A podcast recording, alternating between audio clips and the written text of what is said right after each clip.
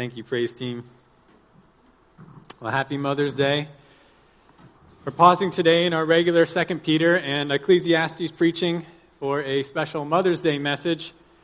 Though, of course, there will be spiritual food for all of us today, mother or not. Our text this morning is a short and familiar one, but one that is so important for each of us to hear and take to heart today. We're actually going to read the text, and then I'll pray and proceed with the sermon. Open your Bibles, please, to Luke chapter 10. Luke chapter 10, and we're looking at verses 38 to 42 today. If you're using the Pew Bible, that's page 1035. 1035. Let's listen to the Word of God, the Word of Christ, from Luke 10, verses 38 to 42.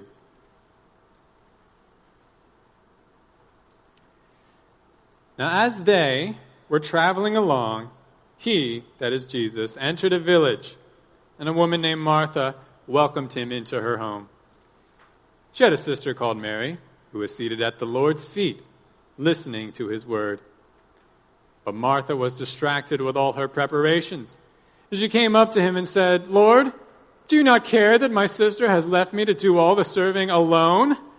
Then tell her to help me.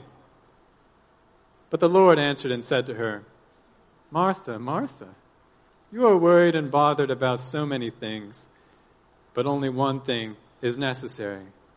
For Mary has chosen the good part, which shall not be taken away from her. Let's pray. Lord, open your word to us this day. Teach us, Lord Christ. May I be your mouthpiece. Help me to explain clearly your word and Spirit work in the heart so that we are transformed. In Jesus' name, amen.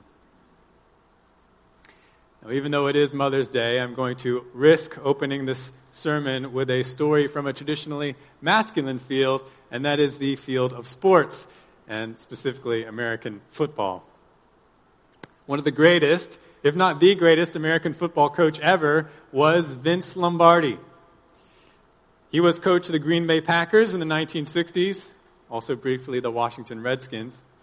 And he led his teams to winning records every season and to five championship wins in seven years, including the first two Super Bowl victories ever. When the Super Bowl started, he won the first two games. Even today, the trophy given to the winning team at the Super Bowl is named after this coach. But what made Vince Lombardi so great? What was the primary ingredient to his success? Surprisingly, the answer is not brilliant strategy or new and unconventional techniques. Rather, it was a commitment to mastering the fundamentals. In just his second season as the Packers coach, Lombardi led his team to the NFL's 1960 championship game against the Philadelphia Eagles. Packers had played well in the game, and they were winning going into the fourth quarter, but then they lost in the final few minutes because they just couldn't score, even though, even though they were a few yards away from the end zone. It was a demoralizing defeat. To be so close, but still to fail. What went wrong? How would the team pick up the pieces again for the next year? When summer training camp came around, Coach Lombardi's idea was to get back to basics. He decided he would make no assumptions about what the players knew or remembered from the previous year.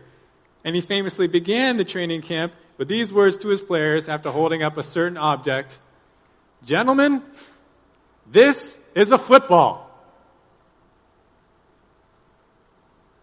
And Lombardi trained his team with this mindset. Back to the beginning. He went over with each player the basics how to block, how to tackle. Went back to page one in the playbook to make sure each player knew what they were supposed to do in the plays that the team would execute. Some of the players initially found this approach amusing, but as the training camp proceeded, the team began to excel more and more at all the little skills that other teams around the league took for granted. And the reorientation paid off. For in the 1961 season, just the next year, not only did the Packers make it to the championship game again, but this time they won it 37 to 0. Now, I bring up Vince Lombardi this morning because this kind of back to basics mindset is also very important for us as Christians. After all, we also face many difficulties and frustrations and even defeats in the Christian life. We sometimes are asking ourselves, why do I always feel so stressed, so angry, so worried, even when I try to serve God? Why do I seem to keep yielding to the same sins again and again? Why do my love and zeal for the Lord feel so cold? Is there some secret, some secret that I'm missing? Is there some new teaching or technique that I can add to my life so that I can find a breakthrough? Well, the answer is there is no secret except to go back to basics. Remember what it means to be a Christian and, once again, sit at the Lord's feet to love and to learn from Him. That's what today's text is all about.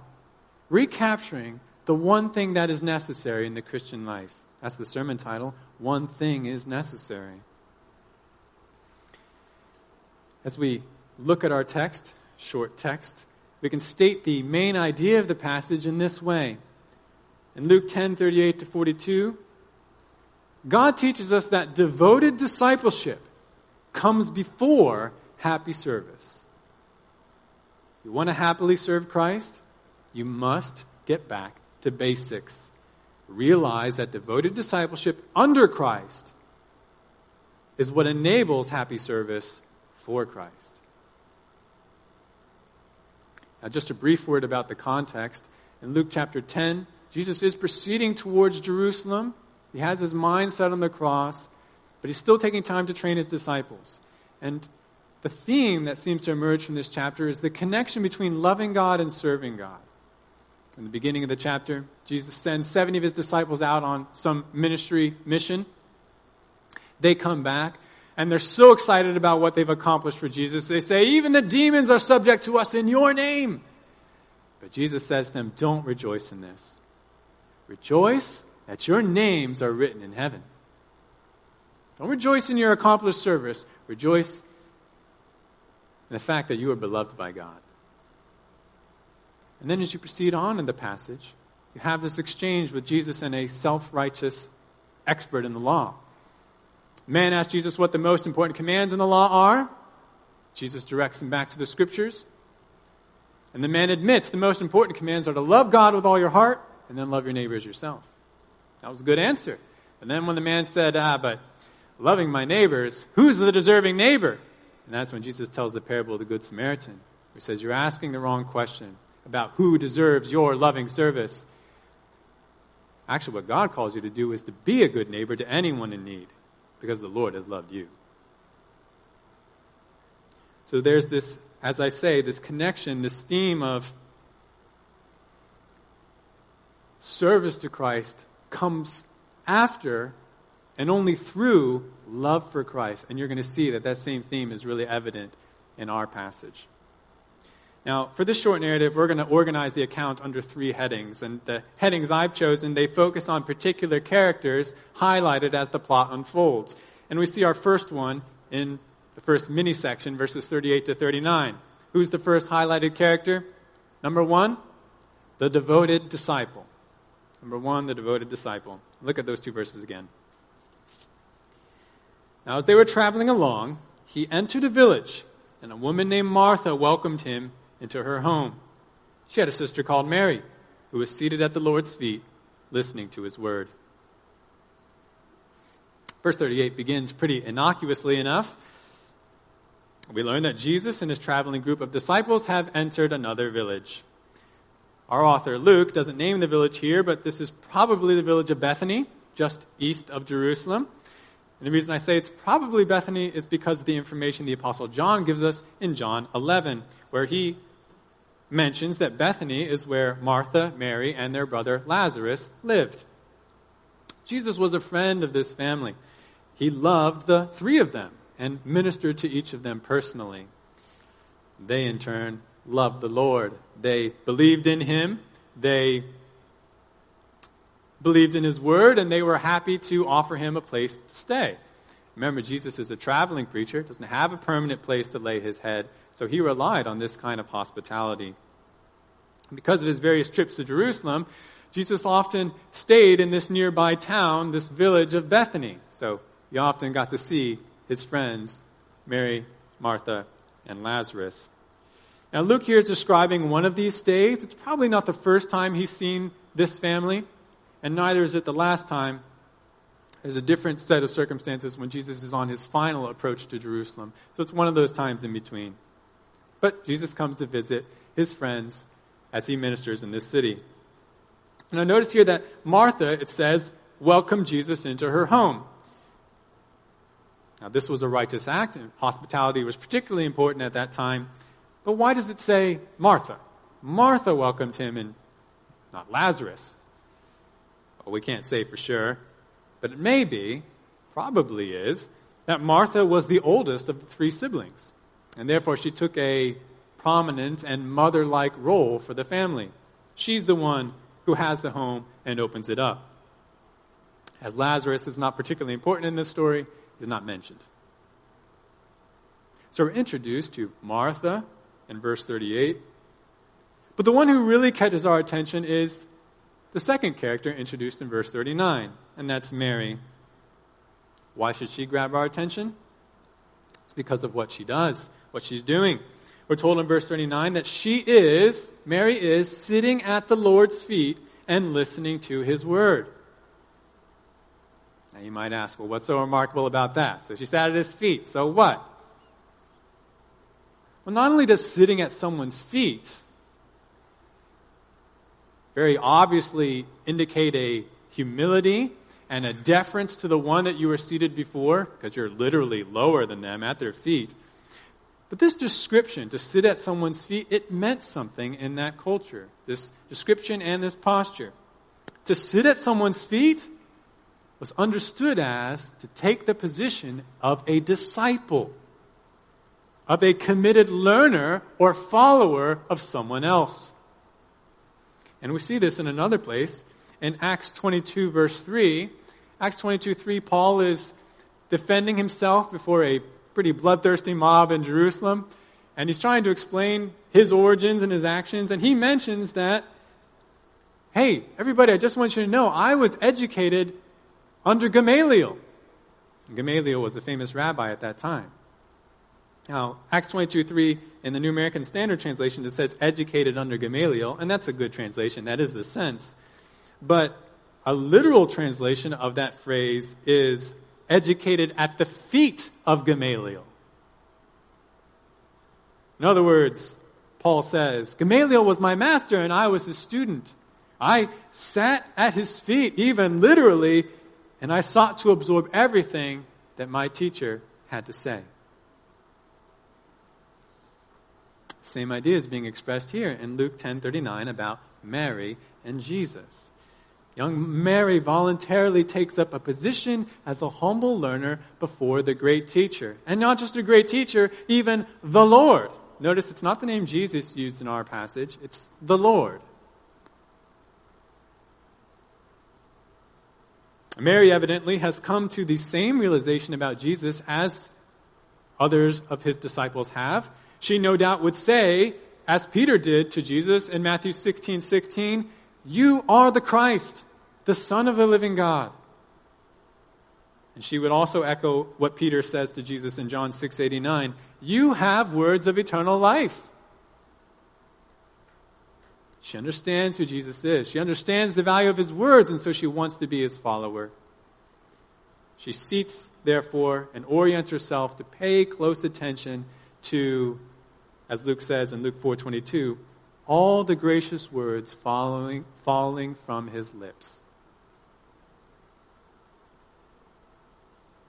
Mary takes up the posture of a devoted disciple, which she ought because of who Jesus is and which really we ought as well.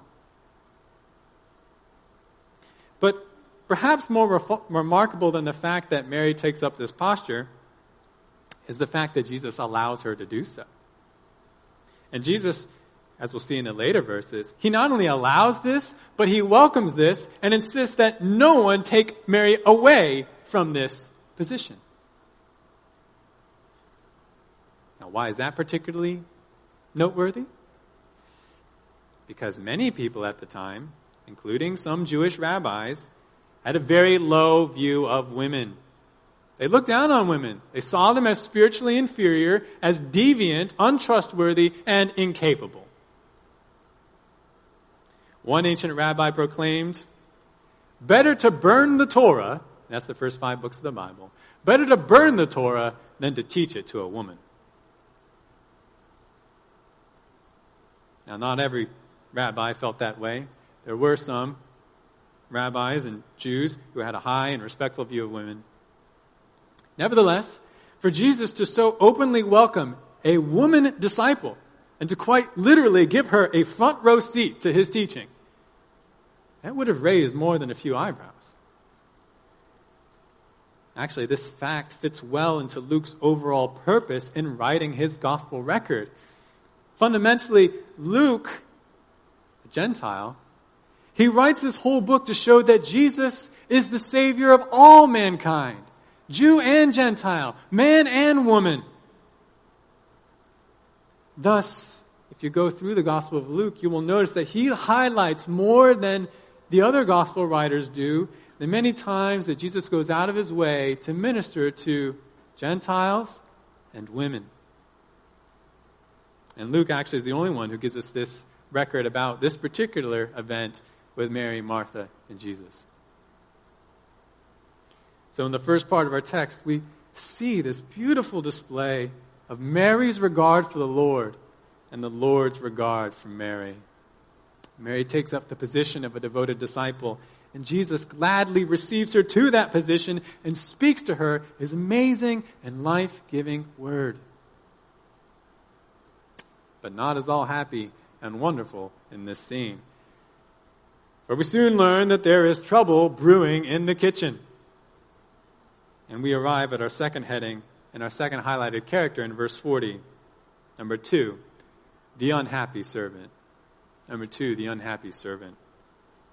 Verse 40 says, But Martha was distracted with all her preparations. And she came up to him and said, Lord, do you not care that my sister has left me to do all the serving alone? Then tell her to help me. Can you relate to this scene at all? You're trying to do what's right, some situation in your life. You're trying to serve God and others. Maybe you're looking to do something for your children. But as you start to do it, your heart starts to murmur. And your grumbling heart soon, manif- soon manifests in actual words of grumbling to others. Has it ever happened to you? I think we've all been where Martha is right now in this text.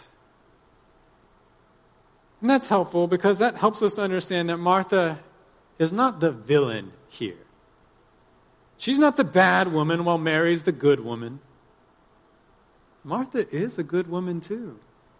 She loves and believes in the Lord. go to John 11, you see this beautiful profession of faith in Christ even when her brother dies. Even here, she's the one welcoming Jesus in righteous hospitality. Even Martha's desire to serve and prepare a proper meal for Jesus and the others with him, it is a good thing.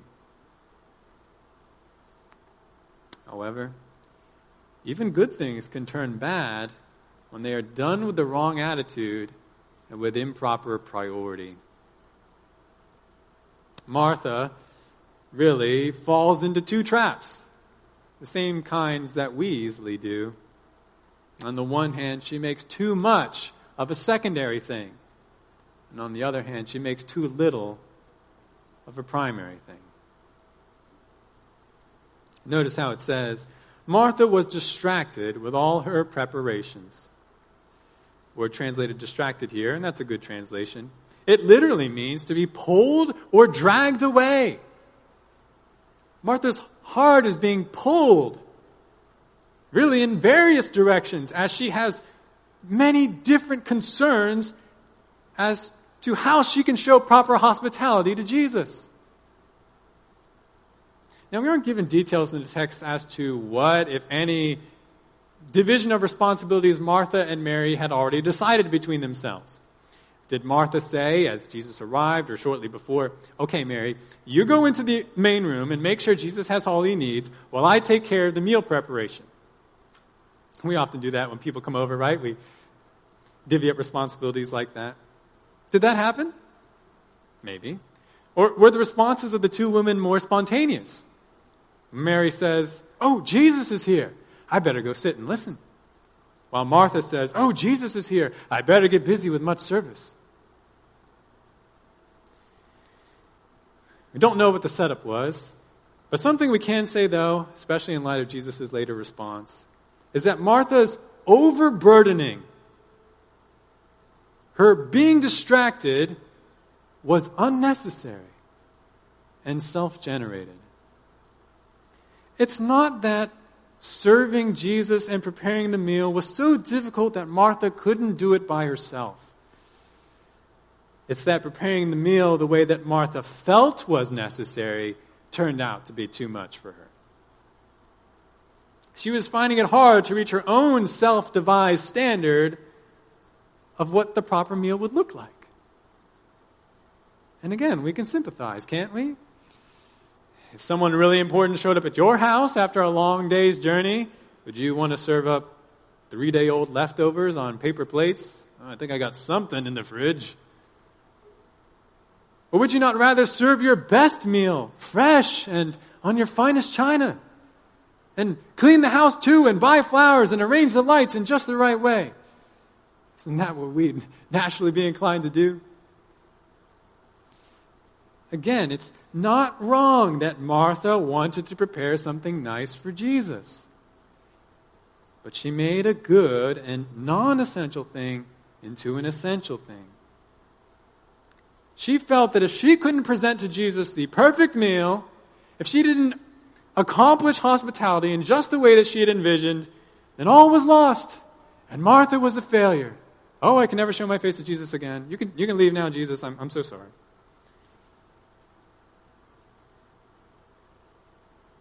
Martha also forgot that Jesus is much more interested in what he can give us than what any of us can give him. Remember that section in John 4 where Jesus is talking to the Samaritan woman at the well? He asks her for a drink. And when she says to him, Hey, what, why do you ask me for a drink? I mean, you're a Jew and I'm a Samaritan woman. That Doesn't make any sense. Jesus replies to her in a very poignant way. He says, If you knew the gift of God and he who it is that asks you, you would have asked him for the water that he gives living water that satisfies thirst forever and wells up to eternal life.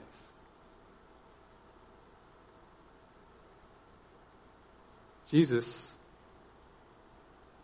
is interested in giving us what he has to offer more than what we can give him. And what was it that Jesus was offering Martha in this scene? What is it the thing that he was offering her, but that she wasn't really willing to receive? She considered it good, but not so essential. It's only this Jesus Himself, the presence, companionship, and love of the Son of God, even the life giving word and wisdom of God. Was this not a valuable thing? Was this not a precious thing? Jesus was prepared to give this all to Martha and Mary and to anyone there who wanted it. But Martha was too busy to receive it. Martha didn't realize it, but what she was really communicating to the Lord by getting carried away with all her good service and meal preparation was thanks for coming by, Jesus, but I don't have time for you yourself. I'm too busy doing all the burdensome service that you require. Now, when you communicate something like that to Christ, I think you can understand that does not honor him. But it does often result in unhappy service. Oh, you'll serve all right, but you won't be happy in it, and it won't honor the Lord. So before we go on, we should pause and ask ourselves what does my life communicate to Jesus? Am I so caught up in good but non essential or less essential things that I don't have time to be discipled by the Lord Himself? Do I see Jesus as the burden? Or rather, do I lay aside unnecessary burdens so that I can have Jesus? Well, Martha's agitated mind leads to angry action. Notice in verse 40 how Martha accuses her sister. Jesus, look, my sister has left me to do all the meal preparation and hospitality work alone. How inconsiderate is that? How selfish of a younger sister. After all I do for her, poor me. I'm left to do this good work alone. You ever said something like that in your heart? Or even out loud? You've come up with your own vision of what needs to happen in a situation, and there are some good things that Christ has even called you to do. But you have this vision of what ought to happen, and then when others don't help you achieve that vision, or they don't help you to the extent that you think that they need to help you, what do you do? You resent them. You complain about them. You might even rebuke them while you pity yourself. But notice that Martha's accusation is not only against her sister, but also against Christ. She says, Lord, do you not care? Something implied in that, isn't there? Lord Jesus, you see what's going on in here. You can see and hear me working hard in the kitchen while Mary just sits at your feet. Don't you see what's wrong with this picture? Then why haven't you intervened? Could it be that you just don't care? This looks like somebody who doesn't care. Don't you love me, Jesus? Especially when I'm working so hard for you. Why would you let me be left alone? Martha gives Jesus a chance to redeem himself. She suggests, if you really do care about me, Jesus, then help me achieve my vision of what should happen here. Tell Mary to get back into the kitchen and help me. And again, can't we do the same thing with God? When life's not going right, when ministry is getting frustrating, when we have this great and good vision of what we'd like to accomplish for God, but it's just not coming together. We not only blame others, but we also question God's love and care for us. Surely, God, if you cared, you wouldn't let this happen. You would have given me more help. After all, I'm doing all of this for you. Why is it not working? You may remember that this isn't the only time somebody has questioned the Lord's care. Actually, with this precise phrase. The twelve disciples raised the same complaint against Jesus when they were caught in a dangerous storm at sea, while Jesus, exhausted after a long day's ministry, slept in the boat. They woke Jesus, and Mark 4:38 records their words, "Teacher, do you not care that we are perishing?" Look at the storm. Look at this difficulty. We've been following you. We're trying to do what's right here, but we're in a storm and you haven't done anything about it. Could it be that you just don't care about us? Our hearts can say the same thing to God. But we can also add more, like Mar- Martha does here. Jesus, I'll forgive you if you just set everything right right now. Do what I think is necessary. Do what I want you to do. And really, this is what you ought to do here. I know. If you just do that, then I'll believe in your love again and I'll trust you. Do what I want and I'll trust you.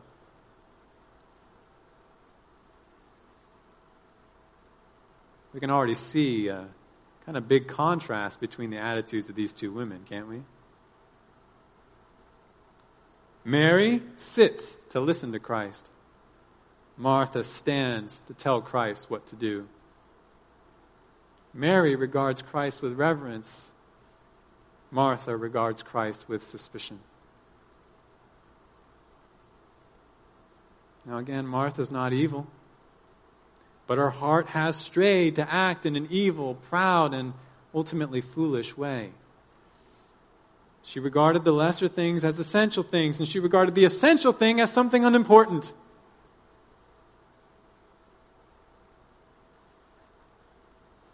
How does Jesus respond to Martha? We've seen the devoted disciple, we've seen the unhappy servant. Now let's look at the last two verses and our last heading and highlighted character. Number three, the compassionate teacher. The compassionate teacher. Look at verses 41 and 42. But the Lord answered and said to her, Martha, Martha, you are worried and bothered about so many things, but only one thing is necessary. For Mary has chosen the good part, which shall not be taken away from her. This is such an amazingly gentle answer from the Lord. Not only demonstrates his love for Martha, but for Mary too. Even while Martha is questioning that same love, she gets a loving response. For consider how Jesus might have responded to Martha. After all, she just interrupted Jesus, the great teacher, in the middle of his teaching. And she criticized and dishonored Jesus in front of all his disciples. She even publicly rebuked her sister when her sister had done nothing wrong. So, how might Jesus have justly responded to Martha? Martha, how dare you? How dare you interrupt my life giving teaching with your petty complaint? You would not only rebuke your righteous sister, but you would also rebuke me, your righteous Lord? Martha, is your heart not proud, self righteous, and full of bitterness? Woman, you need to repent. But that is not the way our Savior responds. That is not the way the Good Shepherd speaks to those he loves. And really, it shouldn't be our way either. Look at how Jesus begins. He says, Martha, Martha. Now, generally, it's a sign that a rebuke is coming if Jesus has to say your name twice It's kind of like when your mom or your dad says your middle name in addition to your first name when they're calling you. David Andrew? Hmm, I think I'm in trouble. We can see this same technique used in other places, even from Jesus. Luke 13, 34, Jesus says, O Jerusalem, Jerusalem, who kills the prophets and stones those sent to her. Jerusalem, you're in the wrong. Or Luke 22 31, Simon, Simon, Satan has demanded permission to sift you like wheat. Uh, you've got a failure coming up, Simon. But what's evident in these other examples, and even here, is not only by saying the name twice, Jesus indicating that he will chide Martha, but that he still loves her. There's a tenderness and a care communicated in the repetition of the name in this way Martha, Martha, I love you, and I hear you, but I must tell you, you've understood this situation all wrong. Notice how Jesus correctly diagnoses Martha's problem. He tells her, You are worried and bothered about so many things. Or to say it another way, you are unduly concerned and troubled about many things that are good but ultimately are not necessary. Or not as necessary. You have multiplied concerns for yourself according to your own thought of what is needful. So, it's not surprising that you now feel overwhelmed. Understand, my, my dear sister, that I didn't overburden you, and neither did Mary. Really, you did this to yourself. Jesus then reminds her, but only one thing is necessary. Now, in saying this, it's not that Jesus is saying that a meal for him is totally unnecessary. Ah, forget the meal. We don't need that. Or nor is he saying that any service or obedience to him at all is unnecessary. No, as you can just glance at the rest of Luke chapter 10 and many other places in the scriptures to see that, in a certain sense, service to Christ is necessary for the Christian. Obedience to Jesus is the expected result. Walking in holiness, walking in love of others, it is the expected result of becoming a true disciple of Jesus. It's not saying it has no place. But in prioritizing the Christian life, one thing must come before and be present in everything else. This priority needs to be so obvious that it's like it's the one and only necessary thing. And Jesus clarifies what that necessary thing is a little bit for us with the rest of his statement, finishing out verse 20 verse 22. For Mary has chosen the good part, which shall not be taken away from her. What is the one necessary thing? It is the same as the good part, or the good portion that Mary chose for herself, namely, sitting at the feet of Jesus. It's devoted discipleship. It's simply knowing, loving, and learning from the Lord. And isn't this the same prioritized portion that we heard earlier in this service when Khalif read from Psalm 27? That's David speaking in that psalm, and he had the same heart. Psalm 27 4, David says, One thing I have asked from the Lord, that is Yahweh, that I shall seek, that I may dwell in the house of Yahweh all the days of my life, to behold the beauty of Yahweh and to meditate in his temple. That's my priority. Or verse 8, same psalm. When you said, Seek my face, my heart said to you, Your face, O Yahweh, I shall seek. And then also verse 11 Teach me your way, O Yahweh, and lead me in a level path because of my foes. Mary got it. David got it. And we could go to a bunch of other scriptures for the same concepts to be reinforced. I'll give you a few. Psalm 16:5, also from David. Psalm 16:5, Yahweh is the portion of my inheritance and my cup. You support my lot. You're my main part. You're my priority, God. Or John 17:3. I quote this to you all the time. Maybe you're sick of it, but it is such a great text I want you to hear it again. John 17, 3. Jesus says, This is eternal life, that they may know you, the only true God, and Jesus Christ, whom you have sent. And then Jeremiah 15, 16. Here's just one other example. Jeremiah 15, 16. Jeremiah says to God, Your words were found, and I ate them. And your words became for me a joy and the delight of my heart. For I have been called by your name, O Yahweh, God of hosts. Brothers and sisters, Christianity is not merely some wise philosophy to follow, nor is it a set of rules to keep or a service list to do. It is first and foremost a relationship with God, with the Creator, with the Holy Lord, with the loving Savior, with Jesus Christ. Martha forgot this one necessary thing. She neglected the relationship for the sake of service. But all the service in the world does not compare to simply knowing and loving Christ.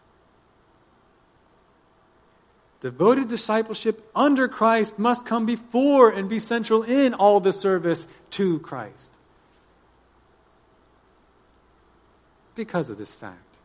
Jesus was insistent with Martha that Mary's good portion would not be taken away from her. Not under Jesus' watch.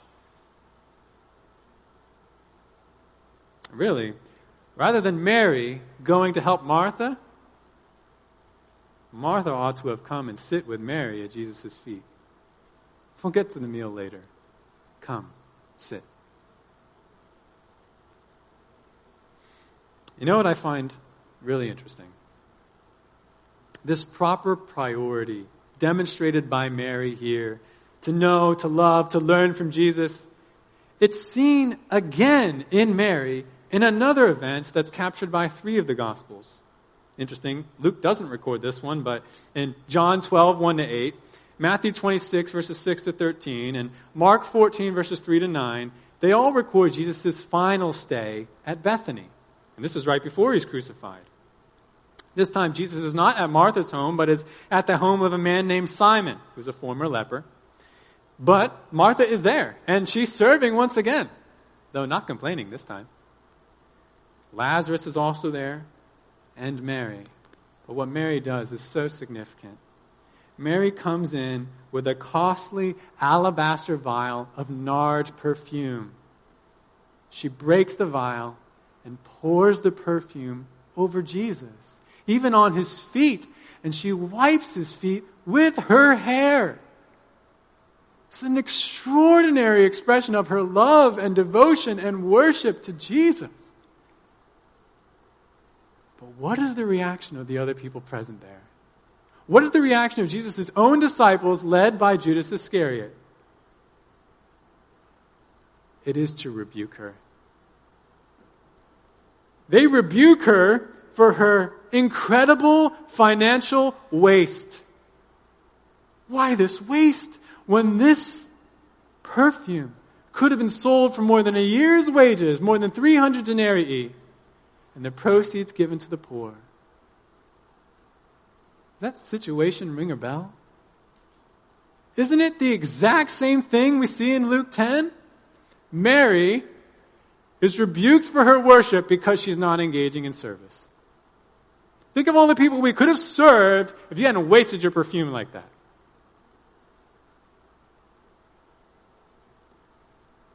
But what's Jesus' response in this later event?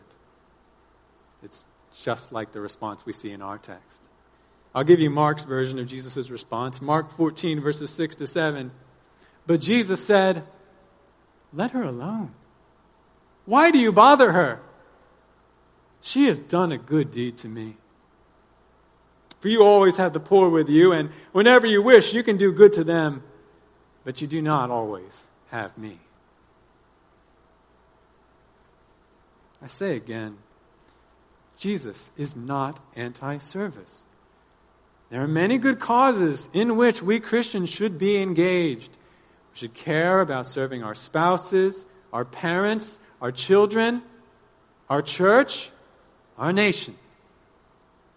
We should be committed to making disciples and for fighting for sound doctrine. But what must come before and fill all of that service?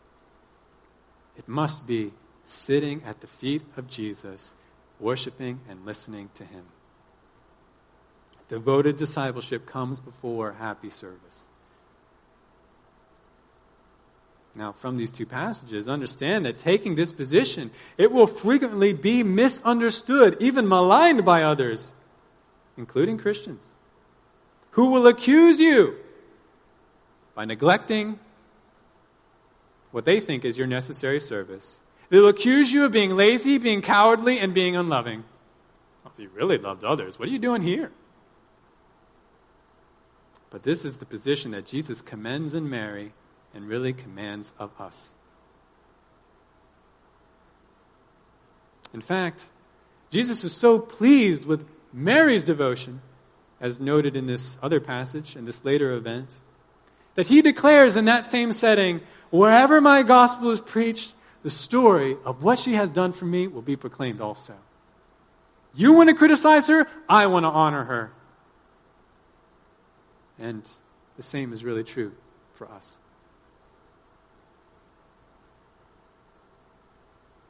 So let's ask now how's your relationship with the Lord?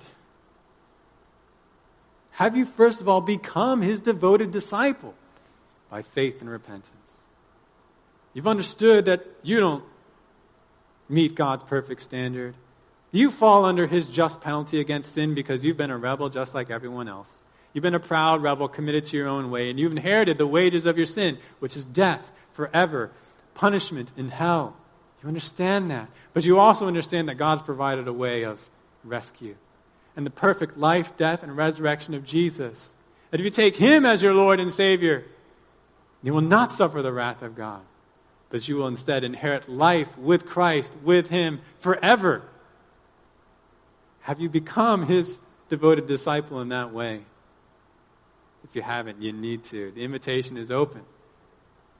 You don't know how much time you have.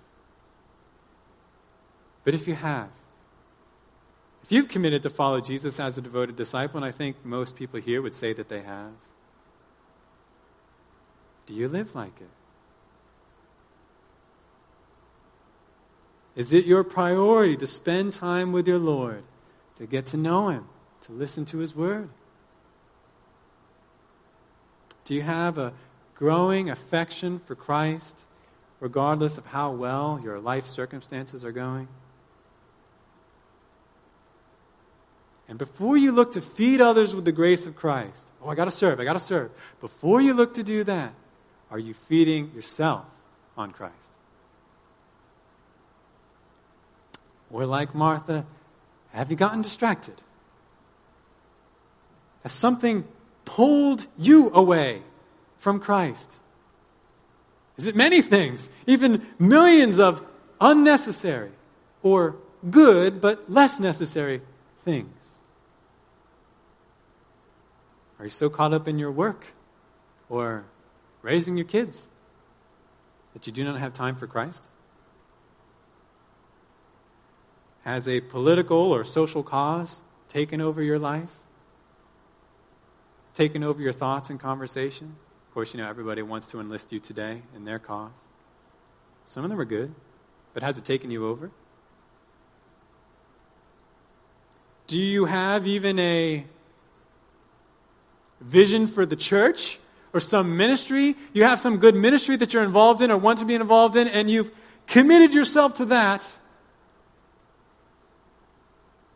but you're more committed to that than to actually knowing God and loving Christ. Now, brethren, I know it's easy to fall into these things. I know it's so easy to drift, and that's why God gave us this passage.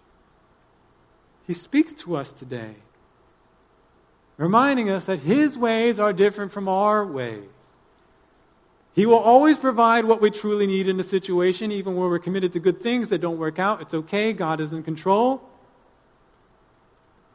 He knows what we need, and what we need most of all, and what He's reminding us in a very clear way today, is to just sit at His feet to love and learn from Christ. He's calling each of you today. Your Lord, the Lord, is speaking to each of you today from this passage and saying, Come, come again. Sit at my feet. Learn from me. Love me. And then go serve.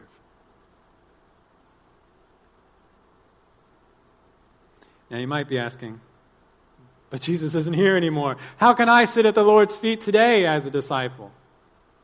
Here's where I need to pull something like a Vince Lombardi and just remind you, ladies and gentlemen, this is how you sit at the Lord's feet. It's the Word of Christ. It still exists. We have it in this today. So, read this, study this, talk with one another and others about this, sing the truths of this, pray according to this. This is how you sit at the Lord's feet.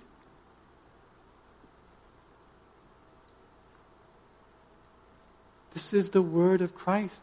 It's how God has chosen to show himself to us today. You want to meet with God, you want to encounter God, it, it's his word. That's the way you do so. Now, some of you might be hearing that and be like, okay, I got to add the word, another thing, you know, another burden I just have to check off, another thing to do. No, no, that is the wrong way to think about it. Don't approach the word like it's a, another task to check off or just a ammunition silo that you can stock up on so that you can win all those theological debates with your brethren. That is not the way to approach the Word, because it's not the way to approach Christ. Approach Christ to get to know Him, to love Him, and to learn His way. That's the way you should go to His Scripture. Read it. Read it regularly as a devoted disciple. And you don't have to be a trained scholar to benefit from and enjoy this book. Just be a devoted disciple. Make this your food because it is your necessary food. It is your necessary spiritual food. It is the food of Christ. You need to feed more on Christ, and He reveals Himself to you via His Word. But someone will say, But I'm so busy. How can I have any time for the Word? To which I say, I know. I know. We're all busy. But is that a good excuse? That a good excuse for a disciple to make to his or her master? I'm sorry, master. You're my master, but I don't have time for you. It doesn't make sense. And the truth is, we make ourselves busy. We are the ones who choose to fill up our schedules with the work and with the play that we deem is necessary for us. And then when we do all that, we, we're just so surprised wow, I don't have any time left for God. Well, it's because you used it on other things, on what you thought was necessary. But Jesus tells us one thing is necessary. So let's adjust our lives accordingly. Let's identify, let's limit, let's cut off even what is unnecessary or less necessary that's getting in the way of you and Christ. Let's get creative also. If you want to listen to the Bible or you want to read the Bible but you're finding a hard time, maybe you can listen to it while you drive or you do chores that don't require a lot of brain power. And let's help one another in this. If you're not sure how to read the Bible or where to start, well, talk with one of your elders or talk with another mature brother or sister in Christ. You say, Hey, I see you've got a good Bible reading thing going. I'm having a lot of trouble. Can you help me? That's what God designed you to do. We're designed to minister to one another, designed to help one another sit at the feet of Jesus. And if you can't seem to secure time away from your kids to meet with the Lord, well, Ask a family member or a friend or someone in the church, maybe to watch your kids for a little bit so that you can have your time with Jesus. Now, I know that this can be a particular challenge for moms, especially moms of newborns. I understand it's difficult. But to help those moms, and really to help all of us together, let's make it our ambition to set one another up for spiritual success. I feel like there's another sports analogy in there somewhere, like alley oops, or just the way a quarterback will throw, throw the ball to his receiver. There's a way you can set up the others in your family and the others in your church to better follow Christ, to better be that devoted disciple of Christ. Husbands, ask your wives how you can help them sit at the Lord's feet. And wives, do the same for your husbands. Ask them how you can help them pursue Christ. And children, do the same for your parents. Ask them how you can be a spiritual blessing to your parents. And parents, consider along with your children how you can be one to lead them to Christ, to hear Him and to see Him and to know Him. And of course, all you who are single or just friends with others in the church, you can do the same thing. That's what the, the scriptures call us to do. To be encouraging, exhorting one another as we see the day drawing near of Christ's return. It can be really hard if you're all by yourself. We do know our, our commitment should be indeed to still be devoted disciples of God. But if we can help one another in this, let's do that. Now, I should also clarify, lest we misunderstand, that reading the Bible is not the magic bullet that suddenly slays all your sins. You can regularly read or listen to the Bible and even pray and still live a sinful life. It's not some formula where you can just input hours of Bible reading or prayer and then you automatically output a certain level of holiness. It's not how it works. It is ultimately a relationship, after all. Nevertheless, let me say this. I have not known one person leading a spiritually healthy and happy life who is not also regularly reading the scriptures and praying. Indeed, it's amazing to observe. Certainly, I can see this as a pastor, but just as a Christian, as I've grown up and as I've interacted in various settings with other Christians, it's amazing to observe the slow but perceptible transformation that often takes place for those who are devoted to feeding on Christ. They regularly read the Bible, they regularly pray, they regularly fellowship with other believers. They regularly listen to the preached word and pay attention to it. They do all the things that theologians sometimes call the means of grace. These different, simple things that God has provided to us, called us to do as ways of just getting to know Him. And you know what happens when, when people do that? What tends to happen? They grow in greater and greater love for Christ. They grow in greater joy in Christ, and greater peace in Christ, and, and a greater desire to serve Christ. I'm not telling you today that we don't want you to serve. We do. The Lord calls you to serve, and boy, we always need more servants, people serving in the church. But we don't want it to come out from this mere duty mindset. Oh, here's a burdensome thing I've got to do because I'm a Christian when you're regularly feeding on the Lord, meeting with Him, when you're that devoted disciple, you want to serve. Not that there's no toil in it, but you want to because you want to do it as an act of grateful worship to your Lord. Isn't that what you want for yourselves? I don't want to just go through the motions. I want to I want to actually sincerely serve the Lord. I think that's what we all want and listen to the Lord's word today. Get back to basics. Happy service to Christ starts with, follows from, and is filled with devoted discipleship under Christ. That's the truth. So let's recommit ourselves to being really what we are devoted disciples to our Lord.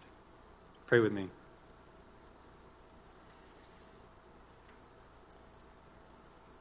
My Lord Jesus. Thank you for your word. Just as you were so patient with Martha, you are so patient with us. Lord, we question your care. We get dragged away by a whole bunch of things, which some of them are good and some of them are just totally useless. But we neglect the most important thing. And yet you are patient. Even today, God, you are graciously calling us back via this word that you've given to us to sit at your feet. God, if there's any who have never done that fundamentally, they've never become your true disciple. They've just played games with you or they just live their own way. I pray that they'd repent and come to know you today as the Lord, as the Master. But Lord, for the rest of us who can so easily stray, bring us back. Bring us back to the fundamentals, God. The one thing necessary, which is to know you, learn more about you, love you do that for this church. And God, we know that we will be the ones who get the joy out of it. Because the source of all joy is you. You are the source of life. When we spend time with you, how could we not be blessed? Lord, help us to make the adjustments necessary for this, even if they're painful, even if they're costly, because one thing is necessary. In Jesus' name, amen.